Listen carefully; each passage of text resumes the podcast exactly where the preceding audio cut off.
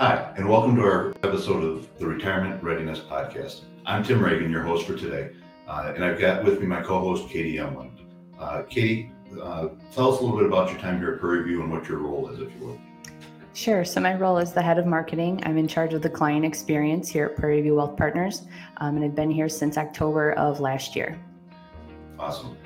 Well, today we're going to talk about uh, what it takes to live a very fruitful or fulfilling uh, retirement. And when we talk about fulfilling retirement, we talk about living it with purpose. And when we think about that, uh, part of the reason, Katie, I hope that you and I can maybe have a conversation about this is is you've seen the voice of our customers, uh, the voice of those that we that we serve here at the Prairie View family. Uh, hopefully, you can help to be their voice in today's podcast. So let's talk a little bit about uh, what it takes to to live a fulfilled life, or what does a fulfilled retirement start to look like, and why is it different from when you were working? Uh, so, Katie, if you would, with me for a little bit. Uh, let's talk about the concept of what we consider our life box. Uh, and, and what I'll do is I'll kind of draw out here our box of a lifetime. And at different points in your life, your box gets filled with different things.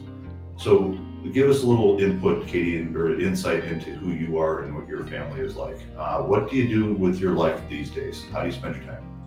Sure. So, uh, fortunately or unfortunately, I guess how it depends on how you look at it, I'm pretty far off from retirement. Um, so my box looks a little bit differently now. Um, right now, I spend a lot of time um, with my son. He's only three months old, so um, a lot of time goes into caring for him.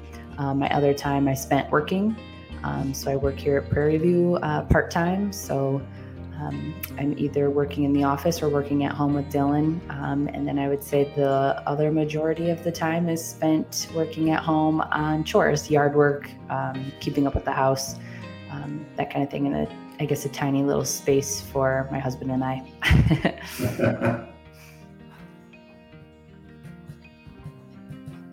and so when you think about your box right now, is there anything that you have that you can really control or change how much of this, what we're going to call Alex and Katie time, you get to spend every week? Or is most of your life and most of the things that fill up your box of life, uh, are they kind of dictated to you or do you have, uh, are they kind of predetermined? How's that look? I would say pretty predetermined. Um, I have days that I know I have to be in the office. Um, Dylan has needs. I have to feed him every three hours. So um, there's not a ton of, of flexibility, I guess, at this point. Yeah, and it's crazy during those times. I don't know how it is for you, but I remember uh, when we had our kids, it seemed like every time you turned around, it was either a diaper change or a feeding or something. I so. cannot believe how quickly three hours goes. Yeah. I was like, why is he fussy? Oh, because he needs to eat again. yeah, yeah, it's crazy. Well, and, and for a lot of our clients, as you know, uh, that feeding and that baby time starts to turn into travel soccer or it turns into violin lessons and, all kinds of stuff. So when the kids are home and they're younger, we find that a lot of our clients have, a, have a, their box, if you will, is filled very similar to how your box is, where you have things that you have to do for your family, you have things that you have to do for work, and then you have things that you have to do around the house. And it really doesn't leave a whole lot of time for you to do things outside of those which is why the smallest piece is that part up at the top for Alex and Katie, because you really don't have flexibility over how much you uh, you get to do uh, to, to devote to those types of things. So let's talk a little bit though about why is it important to have that conversation as you start to enter retirement and to start thinking about your box. Because what ends up happening is when you get to life and retirement, all of a sudden your box looks like this again. Nothing in it. Because all of a sudden you find yourself at a point where the kids have maybe moved out of the house, maybe have grandkids and those types of things. Uh, work is no longer there. And you obviously I don't think you get away from the chores around the house. But all of a sudden you have a bunch of time in your box. And so as we talk to clients as they start thinking about retirement, the conversation that we start to have is you get to choose now what you put in the box. And so out here, you might have all kinds of stuff. Maybe you've got a section that you call grandkids.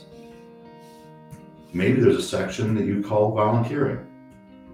Maybe there's a section that you call travel. Maybe there's even over here, maybe there's like a lake home or something like that. And you get to choose now with this extra time that I have, which of these boxes or which of these things am I going to choose to put in my box? And if clients aren't intentional about how they do that, they many times can get into retirement and just kind of float through. Uh, the alarm clock's not going off at 6 a.m. to get up and go to work. They and all of a sudden they're like, man, my box is full, but I don't know what it's full of because I wasn't intentional about how I filled it. And so now that we're getting close to retirement, it's the it's the time for people to start filling their box. And now they can choose, you know, for this period of time, I'm going to spend this time with my grandkids. For this period of time, I'm going to travel. Maybe this period of time, I'm going to volunteer. And what we find is that many times, without the limitations of what they used to have, because if you remember, when you were working, all of this three quarters of your box was all dictated for you. You couldn't choose how you ch- how you spent that time. Now in retirement, you get to choose that.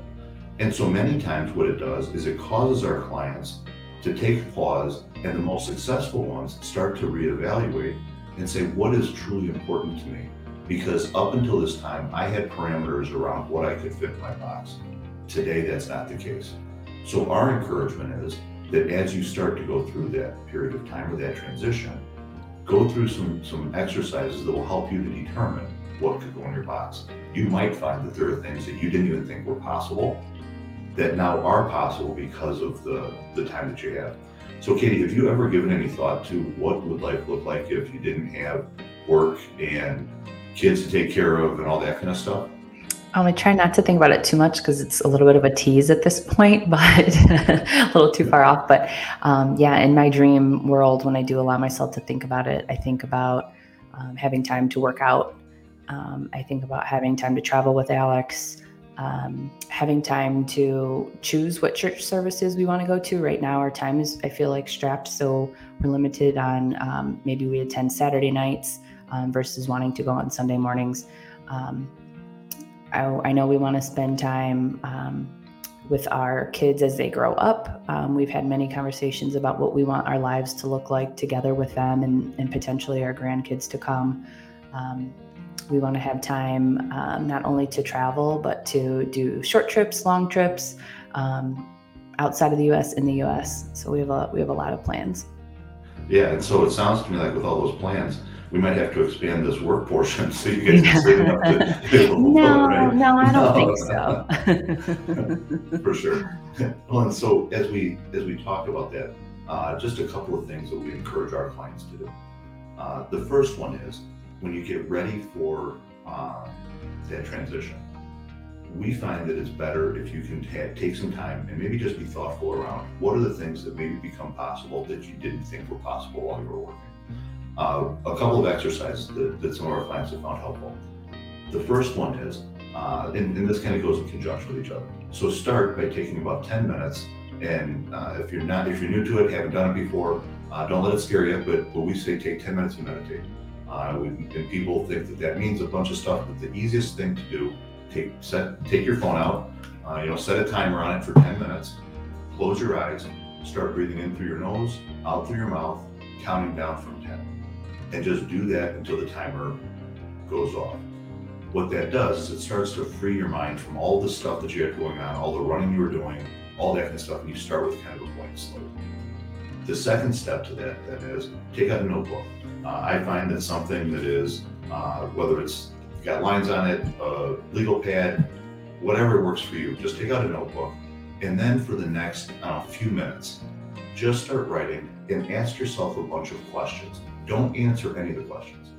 What we find is that many times with our brain, if you ask your brain a question, it will work on trying to solve it.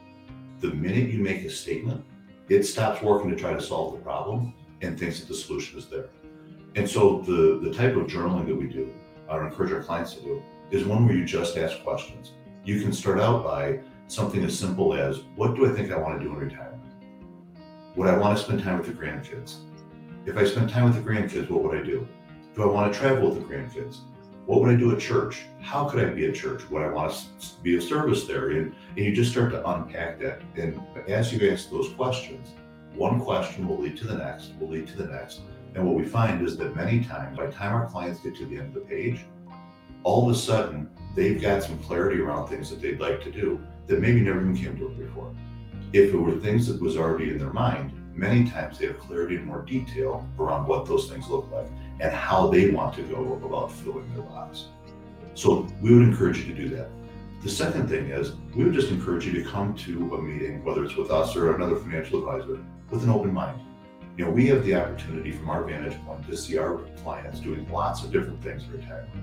And our ability, if you will, sometimes is to ask those questions and help you to think that through and sort it out.